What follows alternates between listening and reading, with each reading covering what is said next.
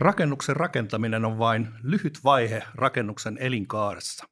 Se kaikkein tärkein vaihehan on tietenkin rakennuksen käyttö, kesto, eli se elinkaaren merkittävin asia, jolloin rakennus myös on parhaiten hyödyksi ihmisille. Ja tästä aiheesta kanssani on tänään keskustelemassa Arto Toorikka, Vahanen rakennusfysiikasta, joka on erikoistunut muun muassa juuri näihin elinkaaritarkasteluihin ja tutkimuksiin, korjaushankkeisiin ja niin edelleen. Sekä Anna-Maria Nieminen samasta firmasta betonitiimin tiimipäällikkönä.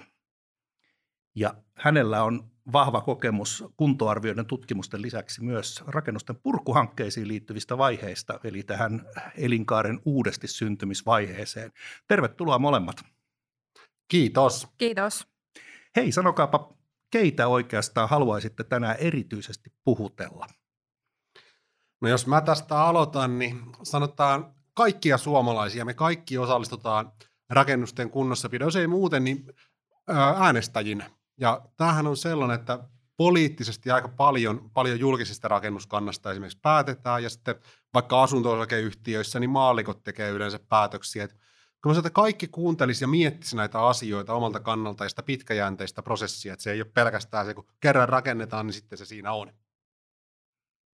Joo, samanlaisia, samankaltaisia ajatuksia täälläkin ja tota, just nimenomaan kiinteistöjen kanssa eri tavalla toimivat, niin, niin kaikkien pitää olla hereillä, että ne niin kun tavoitteet ja, ja vaateet tulee sieltä Euroopan unionin kautta tai Suomen hallituksen tavoitteina, mutta ne teot syntyy siinä yhdessä ja, ja eri toimijoiden yhteistyössä, jos ei lähdetä oikeasti tavoittelemaan niitä kohti jokaisessa hankkeen vaiheessa tai, tai rakennuksen elinkaaren aikana, niin ei voida päästä niihin tavoitteisiin. Että toivon kaikkien kiinteistöjen kanssa toimivien olevan hereillä yhteistyössä, no se kuulostaa todella hyvältä asialta, mutta onko tässä porukassa joitain sellaisia, joiden pitäisi ihan nyt erityisesti höristää korviaan? Mä näkisin, että jos on joku kiinteistö sulla omistuksessa hallinnassa, niin silloin erityisesti sun pitää tiedostaa nämä, mitä, mitä omassa työssä voit vaikuttaa. Okei, mä tsekkaan heti, mitä mulla on. Ja Arto, mitä mieltä yes. olet? Mulle tota, ehkä erityisesti on sellainen, että jos sulla on rakennuskiinteistö, missä on, sä tiedät, että siltä täytyisi jotain isoa tehdä kohta, peruskorjaus vaikka alkaa lähestyä, että kannattaako sitä purkaa vai korjata, mitä kannattaa tehdä sille, niin sitten kannattaisi niin viimeistään siinä vaiheessa pysähtyä miettimään, eikä mennä sillä vaan sitä rataa ja unohtaa, ja sitten se rakennus käytetään loppuun, ja kaikki on kallista ja ympäristölle haitallista, ja ennakoi, ennakoivin miettiä sellaista, kellä, kellä on niitä isoja tarpeita, ja sitten tietysti kaikki muutkin niin kuin sama ryhmä kuin Anna-Mariakin tuossa kertoo. Joo, voisiko tässä oikeastaan niin kuin ynnätä sillä lailla, että se, jolla on paljon valtuuksia ja mahdollisuuksia vaikuttaa asioihin, niin hänellä on myös vastaavasti suurempi vastuu. Kyllä, mun mielestä se on juurikin näin. Samaa mieltä. Okei. No tässä itse asiassa jo vähän, vähän tota, niin kävikin ilmi, että minkä takia tämä asia on niin tärkeä. Ja tämän ilmeisesti on myös lainlaatija huomannut, mutta mietitään vielä kerran sitä, että miksi puhutaan nyt niin tärkeästä asiasta, tämän rakennuksen elin, koko elinkaaresta. Voisiko sanoa, että kustannuksetkin valtaosin rakennuksesta syntyy just tämän käytön kestojen aikana? No kustannukset ja kasvihuonekaasupäästöt molemmat pääosin syntyy käytön aikana, mutta koska, koska niiden synty, voidaan vaikuttaa, kuinka suuria ne on, niin se on siellä ihan hankkeen alussa silloin, kun mietitään siinä aikaisessa tarveselvitys hankesuunnitteluvaiheessa, kun lyödään ne isot niin kuin suuntalinjat pystyy. Joo, joo, aivan oikein. Eli ajoissa liikkeelle ja ajatusliikkeelle varsinkin. Joo, sama, ei, oikeastaan ei ole siihen lisättävää, että hyvin kiteytetty asia. Joo. Miten te näette, että tämä asia on ruvennut imeytymään meidän kaikkien ajatuksiin ja asenteisiin? Ovatko jotkut tahot ehkä valistuneemmin edellä kuin toiset. Tai jos vertaa esimerkiksi haja-asutusalueita, kaupunkeja ja niin edelleen, niin missä tämä asia on oivallettu hyvin ja missä kannattaisi tehdä vielä enemmän valistustyötä? No jos vaikka tota, mitä, mitä meillä on hallitusohjelmassa esimerkiksi, että Suomi olisi hiilineutraali vuoteen 35 mennessä, Ja suuri osa kaupungeista on ottanut ja kunnista on ottanut tavoitteeksi tämän 35, mutta suurella osalla myös tavoitteena vaikka 30. Ja se, että mitä itse nähnyt työssä, niin se on ihan konkreettisesti jollain ilmentyy, ilmentyy muutamia suuria kaupunkeja, tiedän, kellä niin kuin päätöksenteossa on kerrottu, että suurin investointipäätöksiä rakennuksiin liittyen ohjaava tekijä on kasvihuonekaasupäästöt, eikä enää eurot. Et se on niin kuin iso murros, mikä nyt on tulossa, mutta se, se vielä, vielä tähän niin kuin kokonaisuuteen, että eihän tässä ole mitään uutta. Aikaisemmin on kannattanut tehdä resurssitehokkaasti, säästää rahaa ja energiaa ja luontoa. Se, että se on, se, tässä ei sinänsä mitään uutta, että se on hyvä, että tätä yhdeltä niin kuin suunnalta asiaa nyt lähestytään vahvemmin, mutta mikään perusperiaatteet ei muutu. Et resurssitehokas toiminta, se on ihan sama kuin aina ennenkin, siihen kannattaa pyrkiä. Toivottavasti nyt otetaan laajemmin käyttöön fiksuja työkaluja sen suhteen. Joo, joo. Hanski, onko sulla ollut tuota, ihan käytännön duunissa eh, niin vahvasti näkyvillä tämä sama trendi? On joo, ja itse varsinkin näissä purku, purkupuolen asioissa niin näkisin kyllä, että julkiset toimijat on lähtenyt näitä niin kuin, ää, kunnianhimoisemmin viemään eteenpäin ja, ja tota, ollaan mukanakin isoissa hankkeissa liittyen just siihen, että joku kaupunki päättää kehittää omaa kiertotaloutta ja laatii tämmöisiä kiertotalouden käsikirjoja, mitä, mitä sitten pyritään velvoittaa niin tulevissakin hankkeissa. Että vielä vähän ehkä odottaisin sitä yksityistenkin toimijoiden aktivoitumista tässä purku, varsinkin näiden rakennusten purkuun liittyvissä asioissa, että nähtäisiin se, se vastuu ja, ja asian tärkeys myös sieltä kautta. Mitäs me voitaisiin tehdä, että yksityisetkin innostus enemmän tähän samaan talkohommaan? Mä voisin siis Anskille tästä kysymyksen vähän tähän liittyen, että tota, onko se yksityiselle, onko se kalliimpaa tehdä nuo asiat fiksusti ympäristön kannalta? No se just kun se periaatteessa on, että, että se on valitettava tosiasia, että mitä tarkemmin sä vaikka sulla on purettava rakennus ja mitä tarkemmin sä rupeat sieltä irrottaa joka ikistä yksittäistä pyyhekoukkua esimerkiksi uudelleenkäyttöön varten, niin sitä, sitä enemmän sulla menee siihen työtunteja ja sitä kautta rahaa. Mutta jos me päästään taas vähempään jätemäärään, meillä tulee koko ajan vähemmän, vähemmän sitä yhdyskuntajätettä, minkä määrää pitäisi muutenkin saada vähenemään selkeästi, niin voi olla, että se hyöty tuleekin sieltä. Et, että tota, lajittelevassa purussa se on jo todettu ja, ja havaittu, että, että siitä koituu säästöä loppujen lopuksi urakoitsijallekin, kun se tekee huolella, purkaa eri rakennekerrokset sieltä omiin, omiin läjiinsä, koska niin monella materiaalilla on jo keinoja hyödyntää kiertotalousmielessä. Mä, mä yhden jutun Anski poimisin tuosta, kun sä totesit kanssa, että yhdyskuntajätteen määrää pitäisi saada vähennettyä, se on selkeä tavoite. Mutta onko samaa mieltä, että meidän nykyinen, niin kun, kun esimerkiksi suuri osa yhdyskuntajätteestä poltetaan, että sitä ei hyödynnetä muulla tavoin. Ja se taas sitten kannustetaan jopa siihen polttamiseen, koska silloin saadaan esimerkiksi rakennusten energiankulutuksen päästöjä vähemmäksi, koska meillä riittää poltettavaa ja se on nollapäästöistä poltettavaa, koska se on, hyödynnetään se muuten kaatopaikalle menevä jäte. Niin meillä on vähän ristiriidassa niin kuin, niin tämä lainsäätäjä ohjaus tässä. Joo, se on kyllä ihan totta. Mä kuitenkin näkisin, että se, se materiaalin yksittäisen jakeen hyödyntäminen jossain niin kuin järkevämmässä käytössä, niin se on oikeasti se kiertotalous. Ja jos mennään katsoa vaikka EUn direktiivejä ja määräyksiä tämän suhteen, niin ei, ei jätteen poltto ole siellä vaihtoehto, vaan että jos halutaan päästä niihin tavoitteisiin, niin se hyödyntäminen pitää oikeasti tapahtua muulla tavoin kuin polttamalla.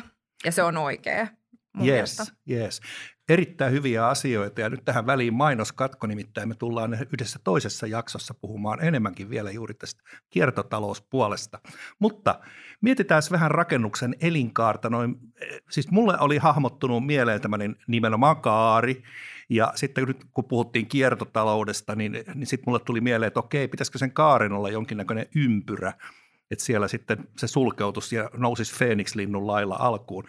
Mutta mitäs muita tämmöisiä, jos ajatellaan rakennuksen elinkaaria, niin mitä muita kuvioita tulee mieleen? Eri rakennustyypit, ne on varmaan elinkaariltaan hyvin erilaiset. No elinkaarihan todellisuudessa se on aina jonkinlainen jana, milloin alku- ja päätepiste. Että se, että me halutaan, halutaan että se jana olisi mahdollisimman pitkä – Esimerkiksi suojelun rakennuksella pyritään, että se olisi jopa viiva, viiva, että se olisi periaatteessa ikuinen, että sitä vaan kunnossa pidetään ja korjataan tarpeen mukaan sitä rakennusta. mutta se janan pituus ja sitten, että alkaako sitä uusi jana jossain vaiheessa, että vaikka rakennuksen käyttötarkoitus muutetaan, että se rakennus tehtäisiin joustava, muutojoustavaksi ja mahdollistettaisiin se rakennusosien vaihdettavuus ja huollettavuus, niin silloin se jana voi olla paljon pitempi ja toisaalta sitä voi niin alkaa uusi jana, jana, että se ei välttämättä olekaan yksittäinen jana. Aivan, ihan totta. Itse asiassa mä muistelen, että tuossa ympäristöministeriön, oliko tämä nyt ollut tämmöinen vähähiiliseminaari, niin vähän aikaa sitten, niin puhuttiin siitä, että, että tällainen kunnostaminen niin voi olla aiempaa laskettuakin edullisempaa. Joo, se oli, sä, sä viittaat siinä, tai taidettiin olla samassa seminaarissa. Taidettiin. Vuosiseminaarissa, niin tota, siinä vietettiin jo tähän uuteen purkaa vai korjata, korjata julkaisuun. julkaisuun ja siinä esimerkiksi näin muutamien yksi, tai esimerkkien nojalla todetaan, että se usein se peruskorjaaminen voisi olla elinkaari tai ympäristöystävällisempääkin. Mitä me ollaan näitä elinkaaritarkasteluita tehnyt, niin ei se aina ole näin. Että en lähtisi millään tavalla yleistää. Että se on niin tapauskohtaisesti ja miettiä, että se ihan, että kuinka suur, paljon siellä on korjaustarpeita ja muutostarpeita, miten se rakennus palvelisi, palvelisi tulevassa käytössä ja mikä on se, siinä on niin paljon yksityiskohtia, että millä, millä yksiköillä sitä tarkastellaan, millä perusteilla, mistä lähtökohdista. Joo.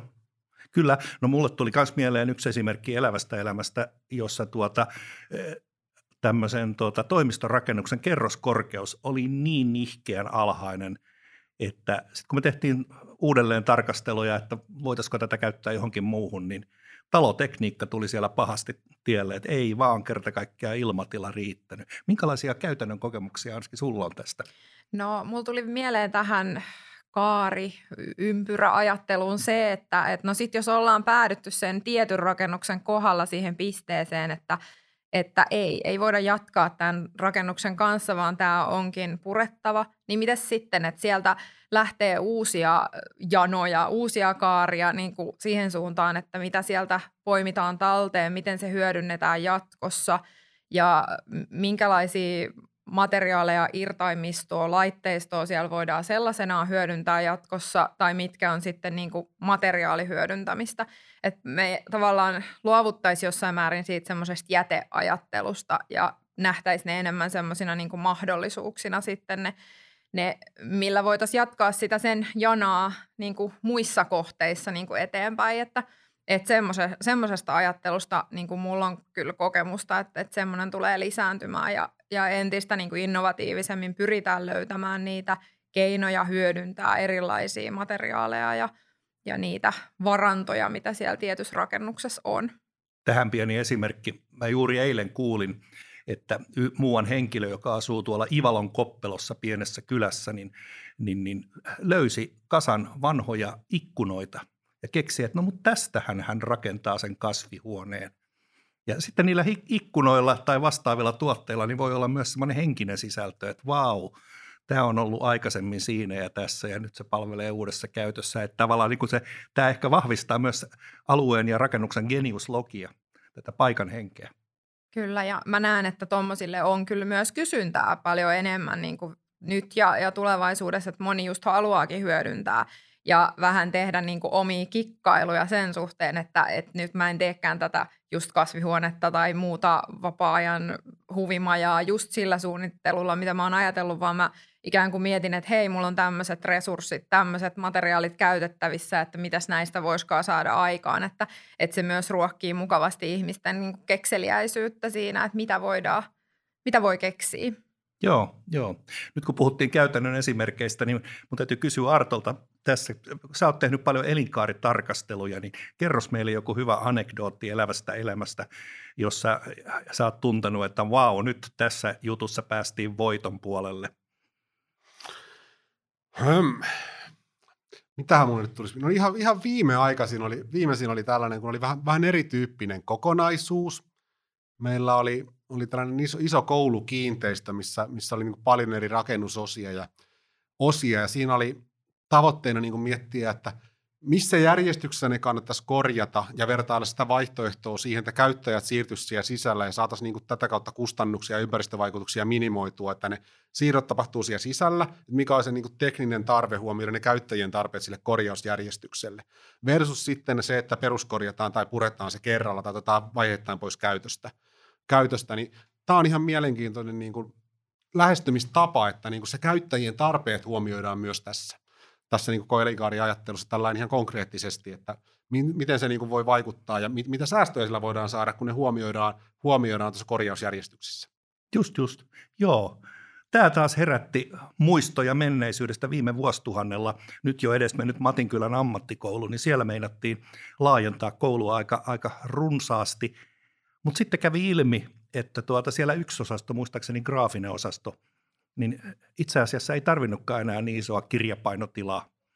Ja tuota, siellä esimerkiksi rakennuksen elinkaari jatkuu samoissa raameissa niiltä osin sen takia, että kaksi osastoa keksi vaihtaa päittäin tilat. Et me tarvitaan enemmän tilaa, me tarvitaan vähemmän. No vaihdetaan.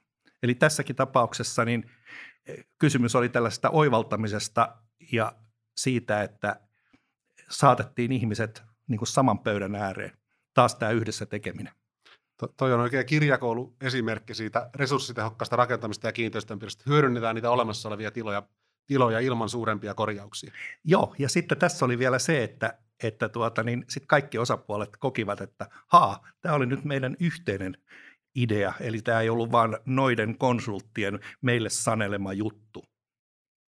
Okei. Okay. Tällaiseen varmasti tarvitaan jatkossa sitä erityisosaamista ja sitä, että, että löydetään niihin ratkaisuja niihin haasteisiin, mitä siellä kiinteistöissä tulee ja osittain varmasti liittyy myös siihen korjaamiseenkin, että – että tota, mikä on riittävä korjaus suhteessa siihen tarpeeseen, niin, niin se on myös ison keskustelun paikka ja vaatii oikeasti paljon osaamista, että osaa arvioida, että milloin mennään niin ylikorjaamisen puolelle ja milloin se on niin just optimoitu siihen tapaukseen ja niihin yksityiskohtiin liittyen.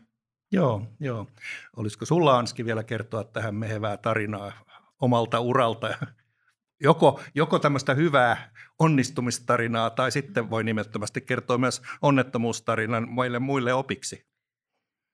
No ei, ei mulla kyllä tuu mieleen mitään semmoista yksittäistä tiettyä tarinaa tähän liittyen. Et ehkä enemmän sitten justiin tuolta niinku purku, purkupuolelta, että mitä siellä on koettu, että, että tota, onnistuttu vaikka hyödyntää vanhoja elementtejä jonkun seinän ummistamiseen ja tavallaan pystytty sitä kautta löytää semmoinen onnistumistarina niin kuin vanhojen materiaalien uudelleen hyödyntämisessä, että, joo, että joo. enemmän kuin tähän niin kuin tilan käyttöön liittyen, että se on enemmän Arton osaamisaluetta. Just aivan oikein, mutta nämä eri osaamiset, ne täydentää juuri tällä lailla parhaiten toisiaan. Että eihän me arkkitehditkaan, niin eihän me ymmärretä niistä rakenteista juuri mitään, että me vaan ymmärretään siitä tyhjästä tilasta sieltä ja minkä väriset ne pinnat on ja niin poispäin, vai mitä? No kyllähän sitä näin insinöörin arkkitehdejä kategorisesti tulee tällainen, tällainen joskus ajateltua heistä tiettyjen esimerkkien johdosta. Mm. kyllä, kyllä. Okei. Okay. No niin, tässä tuli jo aika hyvin myös kuvatuksi sitä, että miten elinkaareen, rakennuksen elinkaareen liittyy myös tämä kiertotalous olennaisena osana, mutta mitä muuta tähän liittyy? Jos nyt ajatellaan, että me ollaan alussa tehty vastuullisia päätöksiä, huolellisesti mietitty, että minkälainen rakennus nyt rakennetaan, mitä nämä meidän päätökset tulee sen rakennuksen elinkaaren aikana tekemään. No sitten sitten me ollaan mietitty, että kun tulee purkua, niin mitä sitten siinä vaiheessa tapahtuu. Mutta mietitäänpä vielä sitä väliä sitten, kun sitä rakennusta käytetään, ylläpidetään ja huolletaan, niin mitä kaikkea siellä tulee vastaan sellaista, jolla olisi niin erityisen merkitsevää tarkoitusta? No mä nostasin yhden, yhden asian ehkä erikseen. Tämä on ROTI 2021 raportista, niin siinä on käytännössä suunnilleen tällainen todettu, että rakennuksen käyttäjien tarpeet, käyttötarpeet muuttuu nopeammin kuin tekninen käyttöikä loppuu. Eli niin kuin tämä muutos, jatkuva muutos siinä, mihin sitä rakennusta tarvitaan ja käytetään, varsinkin julkisissa rakennuksissa, esimerkiksi kouluissa ja kouluissa. Mutta sitten toisaalta sitten se käyttö ja kunnossapito, että se on suunniteltu ja ennakoitua. Just, se, se mahdollistaa aivan. sen pitkän käyttöiän. Joo, joo, joo, kyllä, ihan varmasti.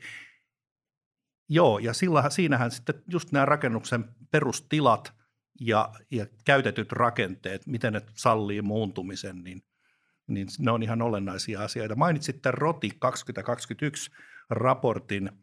Olen kuullut tämän joskus aikaisemmin. Eikö se tarkoita jotain rakennuksen, äh, anteeksi, rakennetun omaisuuden Rakennetun omaisuuden tila, rakennusinsinööriliiton vuosittain antama tämmöinen katsaus. Joo, ja muistaakseni siinä on aika paljon niin kuin kumppaneita mukana tämän Kyllä. raportin laatimisessa. Joo, eli toisin sanoen taas yhteistyötä. Joo, mä itsekin mietin, että kyllä, kyllä niin kuin paljon rakennuksissa on niitä rakenneosia, mitkä vaatii sitä jatkuvaa huoltoa ja kunnossapitoa, jotta voidaan sitten välttyä tai, tai tavallaan siirtää pidemmälle niitä raskaampia korjauksia. Että, että valitettavan paljon kuitenkin näkee sitäkin, että niitä, niitä korjauksia sitten laiminlyödään ja, ja ei välttämättä saavuteta edes semmoista elinkaarta, mitä on niin kuin suunniteltu. Että et kyllä näkisin, että se on myös yksi tärkeä osa-alue näissä, näissä ympäristöarvoissa ja, ja tässä kaikessa niin kuin nimenomaan elinkaarisen janan pidentämisessä, että tota, tehdään kaikenlaista pientä jatkuvasti, eikä odoteta, että niin kuin rysähtää koko pommi kerralla. Joo, toi, tosi hyviä pointteja Anski. Toi, mä nostaisin tästä, tästä vielä sellaisen yhden, yhden näkökulman, kun puhutaan käyttöikä. Kaikilla rakenteilla ja järjestelmillä rakennuksen osilla on rajallinen käyttöikä, vaikka se itse rakennus voisi olla melkein ikuinen, ihmis, ihmiselämän kannalta ainakin katsottuna. Niin sitä käyttöikähän ennustetaan alussa ja sitä suunnitella, siihen voidaan vaikuttaa sitä ylläpidolla, mutta se, että koska se käyttöikä oikeasti päättyy. Päättyykö se silloin, kun RT-kortissa lukee, että tuolla on 30 vuotta, vai päättyykö se silloin, kun sitä on pidetty huonosti yllä ja se, se loppuu aikaisemmin, vai esimerkiksi ilmanvaihto, ilmanvaihtojärjestelmillä, niin ei ne oikeasti ne koneiden kotelot, että jos ne peltikotelot, jos niitä tiivistetään sinne vaihdetaan puhaltimia ja muita komponentteja, niin nehän on, myös nekin on lähes ikuisia, mutta sitten kun se käyttäjien tarpeet, vaatimukset, odotukset sille rakennukselle muuttuu, niin tämä on niin tosi kompleksinen ja muuttuva kokonaisuus. Kyllä. Aivan totta. Ja nyt tässä tuli esiin tämä tärkeä sana käyttäjä. Muissa yhteyksissä, siis yhteyksissä olen keskustellut siitä, että, että tuota niin, rakennuksen ei pitäisi olla niin paljon älytalo, että se on älykkäämpi sitä käyttäjää ja käyttäjä ei osaa sitä käyttää. että muun muassa talotekniikan kaverit sanoivat, että pitäisi pyrkiä siihen napittomaan ympäristöön. E, Oletteko törmännyt siihen, että rakennuksesta on tehty niin monimutkainen, että käyttäjä ei ole osannut sitä käyttää. Liian älykäs talo. Kyllä sellainenkin on varmasti mahdollista. Tai sitten esimerkiksi, että jo asennusvaiheessa on jäänyt jotain niin huomaamatta, että no mulla tulee esimerkkinä mieleen niin ikkunat, että niiden osalta voi välillä huomata niin mitä ihmeellisimpiä asioita, että sulla on ollut vaikka 20 vuotta jotkut ikkunat siellä ulkoseinässä paikallaan ja, ja sitten kun sä menet tarkastamaan niitä, niin joku ikkuna ei sitä edes saa avattua, että se on vaikka asennettu siihen tyyliin, ettei sen avaaminen ole mahdollista, niin ethän sä silloin pysty huoltamaan sitä millään tavalla. Ja se olisi kyllä ollut havaittavissa jo silloin alkuvaiheessa, että se on niin kuin, ei ole pelkästään justiin käyttäjienkään ongelma, vaan ehkä just sen, että kerran tehdään ja sitten ne vaan jätetään sinne eikä tuu edes miettineeksi, että toimiiko ne oikeasti niin kuin on ajateltu. Ja varmaan tosiaan ilmanvaihdon suhteen on samanlaista, että niin kuin – että onko säädöt tehty oikein ja on, onko kaikki, kaikki päätelaitteet kunnossa, niin tota, joo. Sitten mitä käyttäjät pääsee tekemään, niin se on vielä ihan oma, oma osa-alueensa. Että. Et voisiko sanoa sillä lailla, että älytalo on älytalo, se tarvitsee sähköä, mutta sitten viisas rakennus on sellainen, että sitä niin kuin vaistonvaraisesti osaa käyttääkin oikein. Voidaan varmasti sanoa noin. Se, että et kyllähän niin kun, kun vaatimukset ja odotukset tosiaan, tosiaan on kasvanut, niin tarvitaan lisää älyä, älyä muuntautumista. Voidaan esimerkiksi, vaikka, vaikka meillä on iso neuvottelutila tai auditorio, niin kyllä siellä on muuttuva ilmanvaihto, että siellä ei aina koko ajan tule sitä täydelle käyttäjämäärälle, mitä on fiksua tehdä tällainen. Mutta jos se on käyttäjäohjauksella, niin onko se intuitiivinen, helppo käyttää, ja toisaalta sitten, missä, mikä useimmiten mun kokemusten mukaan on se ongelma, että se on suunniteltu ehkä se järjestelmä hyvin, mutta sitten sieltä automaatio, automaatio ei ihan toimi sillä suunnitellusti. Niinpä. Joo, joo, mulla itse asiassa tästä on yksi esimerkki, kun koulua, peruskoulua käytettiin kesän aikana niin tämmöisen tanssileirin niin tukikohtana. Ja siellä piti sitten vahtimestarin kääntää ilmastointia vähän uuteen asentoon, kun fiksusti oli ajateltu, että nythän on kesä, että eihän nyt siellä koulussa paljon mitään tehdä – ja tota, niin hän sitten taisteli siellä tietokonenäytön kanssa ja sanoi, että kun mie on tuota kupletin juonto oikein taijuu.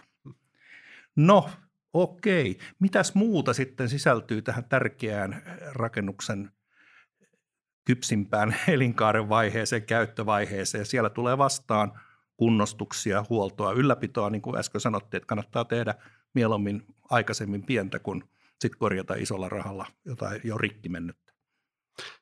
Joo, mä, mä tuohon sun äskeiseen vielä, vielä jumittusin tuohon äskeiseen, Jumittu. sanoit sitä, sanoit sitä vahtimestarista, niin usein mä tiedän, että kouluilla on jul, sellainen käytäntö, että jos siellä on kesäajalla käyttöön, niin sitä pitää ilmoittaa sinne tekniseen toimeen, kekä sitä niin kuin sitten laittaa nämä ohjaukset kuntoon. Ja tällainen niin kuin on tämä ihmisissä usein on tämä vika, että se tieto ei ole kulkenut. Siellä on vaikka iltakäyttö, niin sitä ei ole ilmoitettu minnekään. Silloin siellä on ilmanvaihtopysähdyksissä, niin kuin Kyllä. on suunniteltu. Just näin, just näin. Joo, Mutta mut tuohon mitä, mitä muuta, niin, niin se on se, se tota, mä näkisin, että tunnetaan se rakennuksen kunto, tunnetaan ne korjaustarpeet, mitä, mitä näin konsulttina suosittelee luonnollisesti työkaluja omien kokemusten mukaan erittäin hyödyllisiä kuntoarviot, kuntotutkimukset, selvitetään ne korjaustarpeet, korjataan ennakolta. Se on aina lähestulkoon poikkeuksetta edullisempaa kuin korjata myöhässä. joo, Joo. joo, aivan varmasti.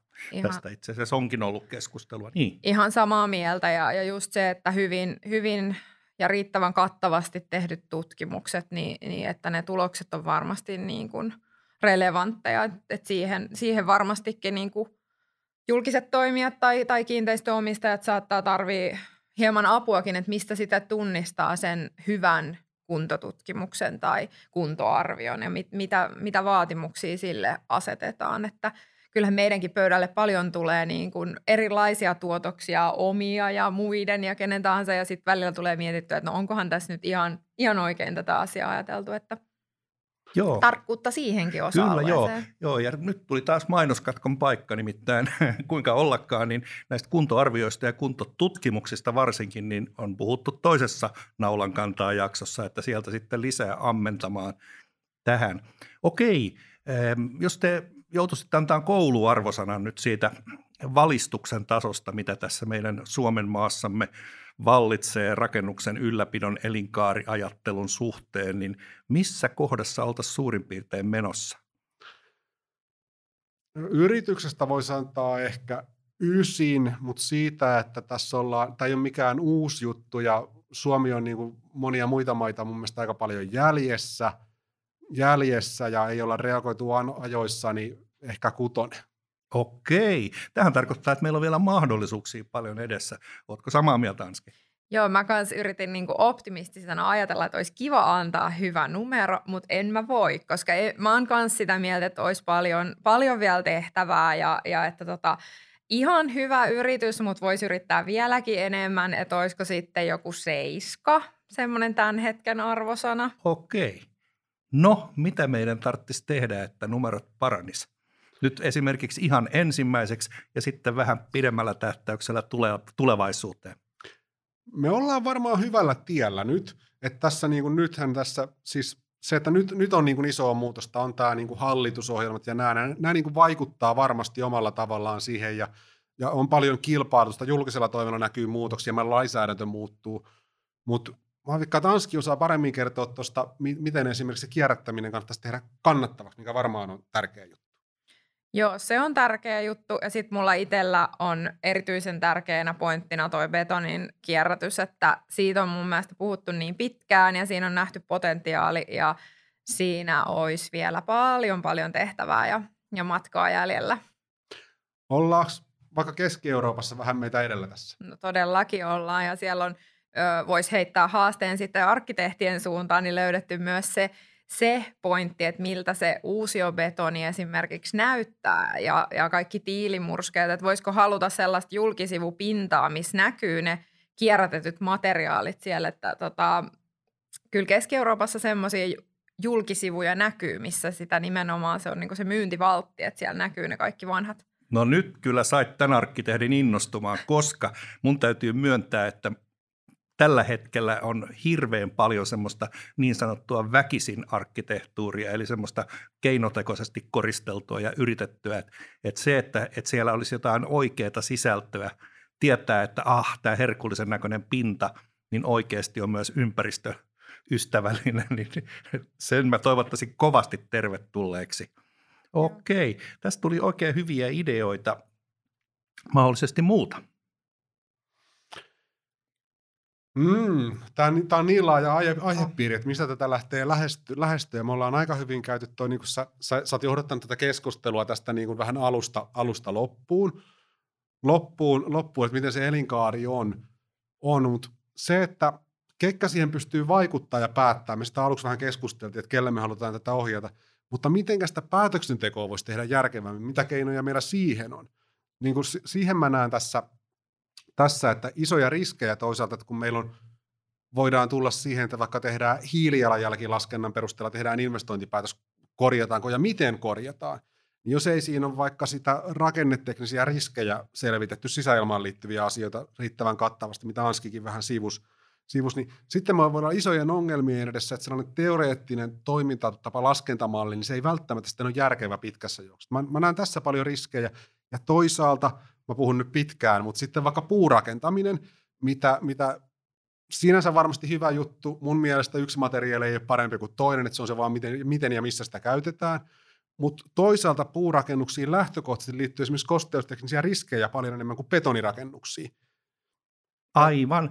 Ja kuinka ollakaan, puurakentamisestakin on julkaistu jo naulan kantaa jakso, että sekin kannattaa tähän kuunnella ja myös betonipatologin kanssa tietysti on tullut keskusteluksi. Tässä on eh, hyvänä asiana todellakin se, että, että jos mentäisiin syvemmälle niihin asioihin, eikä vaan innostuttaisi jostain hetken muoti-ilmiöstä. Ja tuota, sitten toinen asia, mikä mulle tuli mieleen, ne käytännön toimenpiteet, että voidaan laatia vaikka kuinka hienoja kiiltäviä mainoksia ja julistuksia, mutta miten päästään ihan niihin arjen käytännön pieniin toimenpiteisiin. Mitäs näistä?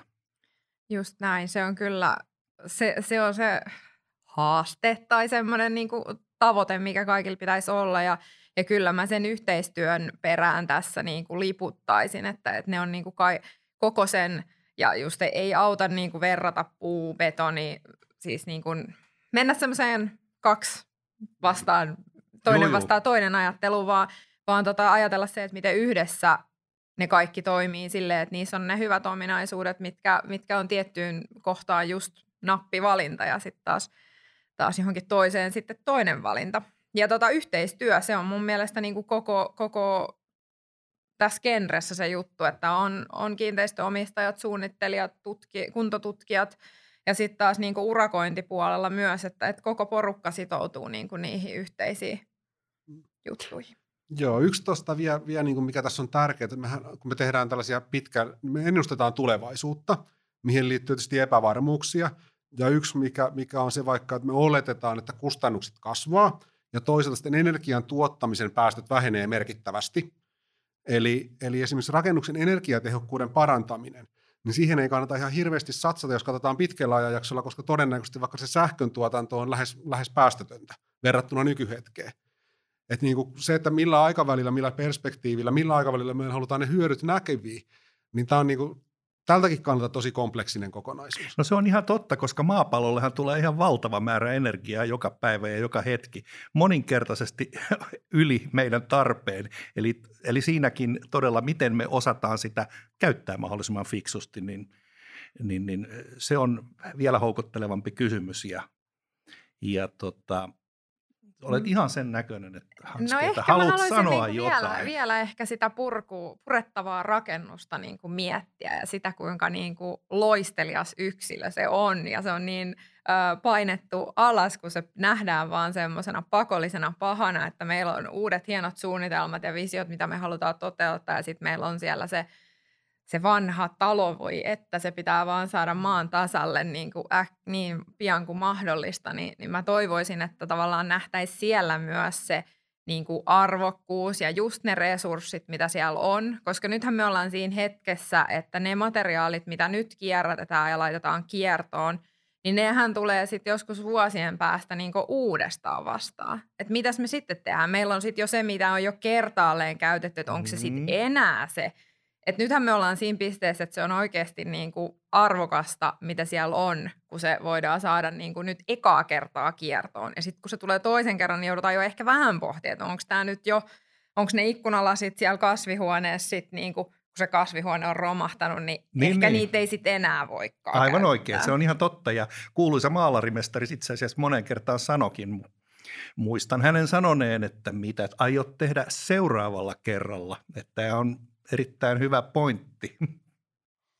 Joo, toi kierrätettävyys on vielä, että se on, musta se, on vähän sellainen ideologinen valinta ehkä vielä, ja vaikka noi, noi niin kuin kasvihuone just noista puulaseista, niin se on niin kuin tulee varmasti hyvä fiilis ja kaikkea, mutta jos sä sitten lasket, että paljon siihen kunnostukseen menee aika, sä lasket, että siitä tulee jotain päästöjä, kun sä teet sitä, sä lasket, että sä käytit materiaaleja, niin verrattuna siihen, että sä teet jostain polykarbonaattilasista, niin kumpi on oikeasti ympäristölle parempi vaihtoehto? Ei Aivan. ole niin yksinkertaista. Ai, ei, aivan oikein. On monesti puhuttu, että alumiinin käyttö tai siis tuottaminen, sehän vie ihan hirveästi sähköä. No okei, niin viekin, mutta tota, niin täällä meillä Norjassa niin se sähkö tulee niin tuosta ilmaiseksi vesivoimasta, että et, ja ympäristöystävällisesti nimenomaan, ei ilmaiseksi. Eh, Tuli mieleen näistä vielä, kun mainitsit rakennuksesta, miten se pitäisi nähdä, vanha rakennus pitäisi nähdä arvona sinänsä, niin totta vieköön.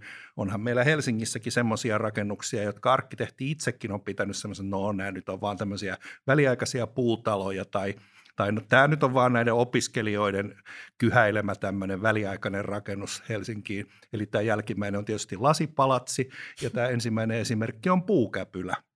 Eli kun odottaa vähän aikaa, niin sitten näkee, että mikä tämän rakennuksen todellinen arvo on, miten ihmiset on ottanut sen käyttöön.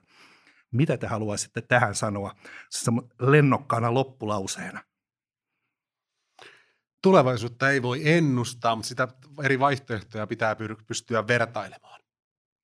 Joo, hyvä, hyvä pointti. Ja tota, ehkä sitä, että sanotaan, että lähiöostareiden, pienien lähiöostareiden aika on ohi, niin onko sittenkään vai onko se sitten, kun niitä pure, on purettu tosi paljon ja sitten meillä on vitsi pari lähiöä enää, missä on jäljellä se supervanha ostari ja yhtäkkiä se onkin tosi cool. Että niin pitäisi vaan jotenkin yrittää ajatella silleen, että ei toisteta vaan kaikkea kaikkialla, vaan ajatellaan aina yksilöllisesti, että mitä just tähän kaupungin osaan tarvitaan. Että tarvitaanko tähän jotain isoa kauppakeskusta, jos toinen isompi on tossa ja toinen on nurkan takana. Että voidaanko vaan mennä täällä meidän omalla pienellä? Naulan kantaan. Kiitoksia Arto Janski. Kiitos. Kiitos.